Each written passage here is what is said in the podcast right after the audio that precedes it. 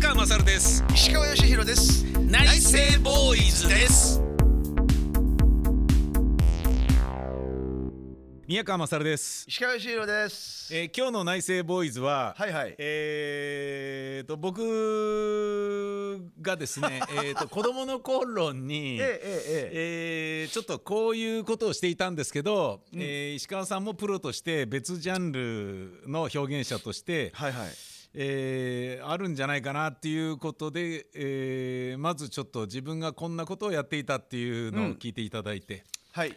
であ俺もさあるかもなみたいなものを、はい。あのその後お聞かせいただければと思うのですが。ああなんでしょう。まずですね、はいはい。えーまあなんだろうな世の中の肩書きで言うと僕は劇団の座長であり会社の社長なんですけれど、はいはい。えー実質的にやっているのは劇団で、えー劇作家であり、はい。演出家であり舞台俳優であり、はい。ラジオパーソナリティであり放送作家であり、はい。脚本家でありみたいなことなんですけれど、はい。その子供の頃に、ええ。えー TBS の「ザ・ベストテン」っていう黒柳徹子さんと久米宏さんが初代司会をしていた歌番組あったじゃないですか。あれはまあかなり当時にしてみたら画期的らしく、あのーまあ、それまでやっぱレコード会社とかそういうのの癒着で、はい。ああいつ出してやるよみたいな感じの歌番組が多かった中で、完全にその、まあ、有線チャートであったりレコードの売り上げであったり、そういったようなデータに基づいて、はい。えーベスト10を紹介していくというようなことをやってたらしいんですけれど、えでつまり誰が出るかはその週になんなきゃ分かんないみたいな感じだったものは、はい。あの番組のオープニングで、はい。えー、と10位以下の発表とか10位の発表久米さんがパラパラパラパラと第10位なんとかかんと、はい。サザンオールスターズ愛しのエリー第9位松任谷由実なんとかかんとかとか、はいはい。ブワーッというのをテロップが下からロールアップするのに合わせていってたんですよ。はい。でその久米さんの早口でペラペラペラペラって言ってんのが俺かっこいいと思ってそれをラジカセに録音して、ええ。それを僕練習してたんですよね。へえ。第10位なんとかかんとかってあこの尺で言いたいとか。はいはいはい。でそれって今思えばこう滑舌の練習じゃないですか。はい。で舞台俳優として発声練習して赤さたなとかかけきくけこかこ」とかいうのをやるのと同じようなことをそこで。棒赤いなみたいなそうですそうです、はいはいはい。それを実際に僕は中学校の時にそういうし職業に就きたいという意識すらないまま録音してそれをやってたんですね。はいはい。それとか大学生になった時にはい。僕芝居劇団作りたいなと思ってて、はいはい。で日記みたいなものが、えーその頃はまあまだあったというかブログがないですから、はい。日記を書く代わりに毎日原稿用紙2枚の、えー、と短い芝居を書いてたんですよ。はいで非常に短いショートショートの芝居でお男と女一人ずつしか出てこないなんか電車の中でのやり取りとか。はいはい。でなんかこう早く家に着かないかなって思ってるといつまでも着かないけど楽しいことを考えてれば早く着くんだみたいなそういうなんかなんだろう哲学的なようなコントみたいなものとかをはあ。毎日一編ずつ書いてたんですよ。はい。それを、えーだい18になった時から19歳の途中まで結構やってたんですね。え。でそれはそう言われてみると今になってみたら自分のなんかこう礎というか、えうん。努力のなんか賜物みたいな要素があるじゃないですか。はあはあはでその後にあ俺ラジオパーソナリティになりてえなと思った時に自分がやった努力はあはい「週刊少年ジャンプ」を、はい。えーまあ、一冊読んでたやつあモーニングとか読んでたんですけどはい大学生の時に、それパッと開いて一番最初に目についた単語でえフリートークを15分展開するっていうのをその時自分で修行としてやってたんですよ。えええすごいなそれ。なんか納豆っていうのが出てきたら、はいはい。納豆なんですけれどもねかなんか言って言ってやっぱ十何回こう回すとすごいいいって言いますけどあれ嘘らしいですねみたいな、はいはい。で納豆で思い出すのは僕は子供の頃非常にあの貧しくてですねみたいな。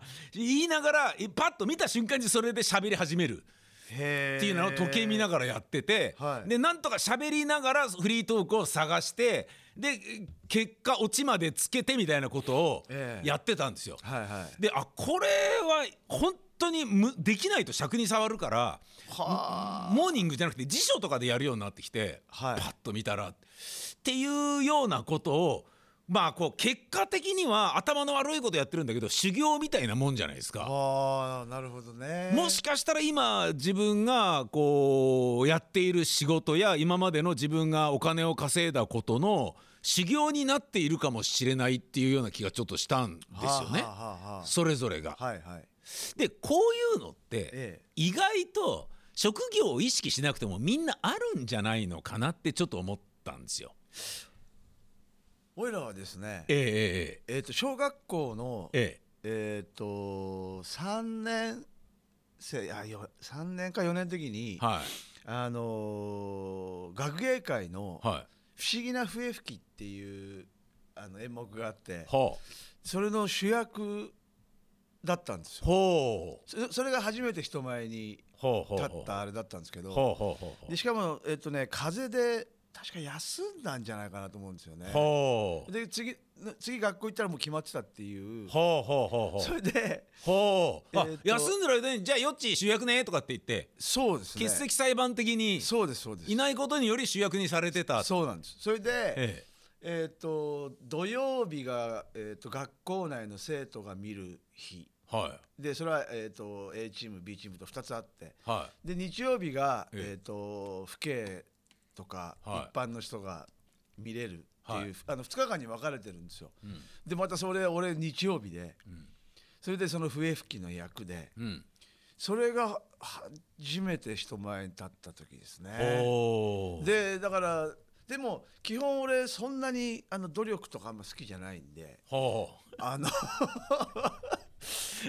腹ほれ入れあれですね。そうなんですよ、ね、俺は何かしらあるだろうと思って聞いたのに。それでまあだから今思うと、ええ。ああの時その人前に出出たっていうのが、うん。えー、と初めてな今あの宮川さんの話聞きながらね。それでまあギターはあのたまたま先輩たちがあのフォークギターをあの教室で弾いてて。はそれでかっこいいなと思って。いはいはい。それであのー中学1年の時に、うん。あのー親に、うん。あのちょっとギターを、うんが欲しいんだけどっつって、でお前みたいな三日坊主のやつにギターなんて買ってやれるかみたいなこと言われてたんですよね。であじゃあいいやと思って、はあ。お年玉貯めてはい。でとかまあお小遣い貯めてええ。ー、と2万1,000円持ってで、えー、と大井町の渋谷楽器っていう楽器屋さんにギター買いに行ったんですよ。あはあ。でモーリスの2万円のギターを買って、うん。でソフトケースつけてくれて、うん。でオンサーとピックとゴムのカポを足すとか、うんうんうん。カポとかを、まあ、そういうのもつけてくれて、うん。でソフトケースで,、うん。で1,000円残ったからほえっ、とえっ、となんだっけな、えーなんなんかギターの教本をその楽器屋さんで買ってでまああの習いに行ってる人とかもいたんだけど、うん。そんな習いに行くお金もないから、ううんうん。でそこからギターを始めうんんそれ何歳ですか？中1の時です。ほうほうほうほうそれで、えー、と後に、はい。えーバンドを組んだ時にも、はその初めてギター買ったその渋谷楽器っていうはい。楽器屋さんから、いはい。えーヤマハのポップコーン出たりとか、はいはいはいはい。でそこで二十歳ぐらいまで切磋琢磨してほそれでデビューにまで行ったんですけど、ええそう。だからまあなそういう意識してたわけではないですけどあとだからあのラジオなんかも、うはい。やっぱり宮川さんそうやってあのまあいろいろ練習したりするじゃないですか。はいはい俺デビューした時にはえーっとね、えー FM 富士のいはい。えーっと30分番組ほを、はい。えーっとデビューした時に、ううん。えな生放送形式で石川君やろうよって言って。ほうほうほうほでそれをうん。全く喋れなくて、うほう。えーっとね4時間ぐらいかかったんですええ一本取るのに？1本撮るのに。それであの、えーっと当時その、えーっと森川さんっていう人がディレクターで、はいはいはそれで、あの石川君でもあの今後ね、いうん。あのラジオでまた話すようなこともあるだろうから、うんうんうんあのちょっと頑張ってみようって言って、うんうんうん。それで、えー、と30分番組で曲が34曲かかるわけじゃないですか、はいはいはいその実質喋ってる時間って15分ぐらいですよね、はでその15分すらもう、うん。えっ、と「あすいません」言って「じゃあもう一回頭から」って言ってそれで4時間以上かかったんです。よへえ。でその森川さんが後に、はい。そのさその15分すら喋れない俺を、えっとパワーズーっていうはい。深夜の、はえっとレギュラーをの話を持ってきてくれいてほでそその後オールナイトで。ーほー。だから、えっと、い一時期、はい。えっとげえっとえ？月曜日が、うん。えっと深夜1時からのはい。パワーズーが2時間番組あって、はで、えー火曜日の2部いはい。が、えーオールナイトがあって、それをしばらくやってたんですよ。あそうなんですか、はい、そうなんですそうなんです。あの2日間。だからもう深夜を2日間ずっとやってたんですよ。へええじゃあもう僕作家でいた時？でそうです。あの時は。そうなんだ。そう。あの時月曜日に,、はい。にえっ、とあ火曜？あ月曜が まあちょっと忘れちゃったんですけどまあどっちかです。あれ、えー、どっちだっけ？石川さん、石川オールナイト月曜でしたっけ、うん。火曜？か。2部。どっちだ？忘れてる。ね俺も忘れてる。あ違う月曜だ。月曜だ。月曜の一部が加藤泉ちゃんで二部が俺で。そうだ石川さんだったで火曜日の、えー、とパワーズーが、はい。えー、とあそこの代々木のビビッドスタジオと、はい。あそこから、えー、2時間生放送。ほをちょっとの間しばらく続けてたら、えあの森川さんが、うん。えー、と石川君やっぱりあの2つはしんどいだろうから、えうん。もうあのオールナイトにし絞ってうん。で、えー、とその言ってくださって、うん。でその「パワーズの最終回も、うん。森川さんが、うん。えっ、と、えー現場を離れてちょっと偉くなっちゃったのかな、でそれで、うん。えっ、とす最後の Q を僕の番組の最終回振ってそれでげ現場離れたんですよ。そう。だから本当そそのかけがなかったら、うん。多分喋れてないと思うんですよ、ね。ほ本当喋れなかった。どうやっていいか分かんなくて。そのでも、うん。FM 富士の仕事が来たのは何がきっかけだったんですか？あまあ大体楽曲が評価されてってことですよねきっとね。そうですね。なんかそだこのアーティストとして魅力的だから、この人が喋ってるところを聞いてみたいよねっていうことですよね当然ね。ううんどうなんですかね。まあだからあのラライブとかね、うん。あの生のお客さんの前で、うん。え MC とかするのは全然できたんですけど、はいはいはい要はそのスタジオでこのマイクを前にして、はいはいはいはい。ヘッドホンして、はいはい。世間話ができなかったんですよ、はいはいはいはいどうやっていいか分かんなくて、はいはい。まあ確かに相づちも何にもないから、うんうん。最初はめちゃめちゃ戸惑いますよね。もう目目をどこに置いていいの目線をどこに置いていいのかも分かんないし。そうそう。そうそうなるほどね。だからね不思議となんかなんか流れですね、おうー。んいえその時ユースタッフだから庄司さんでしょ？そうですそうです。庄司さんが「いやいけるよ石川だったら」みたいな感じで いや多分ね。取ってきちゃったんでしょうね。ねえ。だからね結局それでだからず当時やってましたよ。でやっぱ面白なお兄ちゃんっていうふうにはみんな思ってたんでしょ？森川さんも庄司さんも。ああでしょうねそうそうそう。ねえ、うん。この人だったら絶対大丈夫っていうのがあったんでしょうね。だからもうひああとはもう、あの必死でしたよね。だからそういう意味ではあの結局そのまあ当時すごく業界もバブルだったから、でまあその事務所も、うん。うんあのちっちゃいちっちゃいとなかなかうんうんこう出ていけないっていうのがあって、はい。だからあの「オールナイト」だってもう本当奇跡に近いことですしほだからそそんなので、とにかくあの行った先で何か足跡残さないとっうん。ていうのがあって、そんなことばっかりやってましたよね。だからあのキャンペーンではい。あのえっとねあれね FM 静岡じゃなくてねどこだかもうちょそれももうずいぶん前で覚えてないんですけど、うん。また来てくださいねって言うじゃないですか、はいはいはいはいでだからままた行くんですよ。あのブッキングもされてないのに。え？それではい。また来てくださいねって言うじゃないですか、はいはいああほ本当ですか？って言って、はいはいはね。いじゃあまた来ますよ。ままた来ますよ。っつって。ええ。っとあくる日とかえ あの別のゲストとかが。うん迷惑だ！そうそうそうそう。だからもうほらでそうすると。いやだってまた来てって言ったじゃないですか。ってことね。でまた出してくれるんですよ。だけどもう遠回しにうん。3回目いや4回目かな、ええ。にあのなんか俺には言わなかったけど、はい。なんかレコード会社の方に、もう勘弁してくれと。そりゃそうだよ。そうそうそりゃそうですよ。ずーっとそのあのほらあの、えっとミミキサールームのまた奥に、はいはいはい。あのこうあのガラス張りになってるじゃないですか、はいはい。はいそこでずーっとニコニコして立ってるの。いやそれでも心なんか心臓に毛が生えてるぐらいずぶといですね。必死だったんですよそうだよな。だって石川さんあれですもんね。あのなんかウォークマンを自分の曲しか聴けないようにテープでぐるぐる巻きアマチにしてュアの頃ね。えで違うテープじゃないあのアロンアルファ。